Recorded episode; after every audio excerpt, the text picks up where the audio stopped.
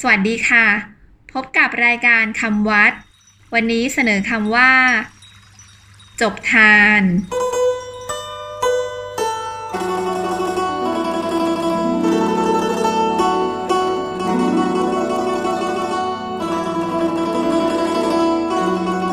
คำว่าจบทาน สะกดด้วย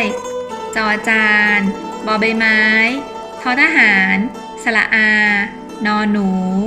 จบทาน หมายถึง การยกประคองสิ่งของที่จะถวายพระ ขึ้นเสมอศีรษะก่อนที่จะถวาย จบทานเป็นธรรมเนียมปฏิบัติโบราณ เป็นการแสดงความเคารพทาน และตั้งใจอธิษฐาน หรือตั้งใจอุทิศส่วนกุศล เป็นการปฏิบัติตามหลักที่ว่า ก่อนให้ก็ตั้งใจกำลังให้ก็ตั้งใจ หลังจากให้แล้วก็ตั้งใจ คือมีจิตใจงดงาม รักษาศรัทธาไว้ได้ตลอดเวลาทานที่ให้จึงจะมีผลอนิสงส์สมบูรณ์คำจบทานที่นิยมว่ากันคือ สุทินนังวัตเมทานัง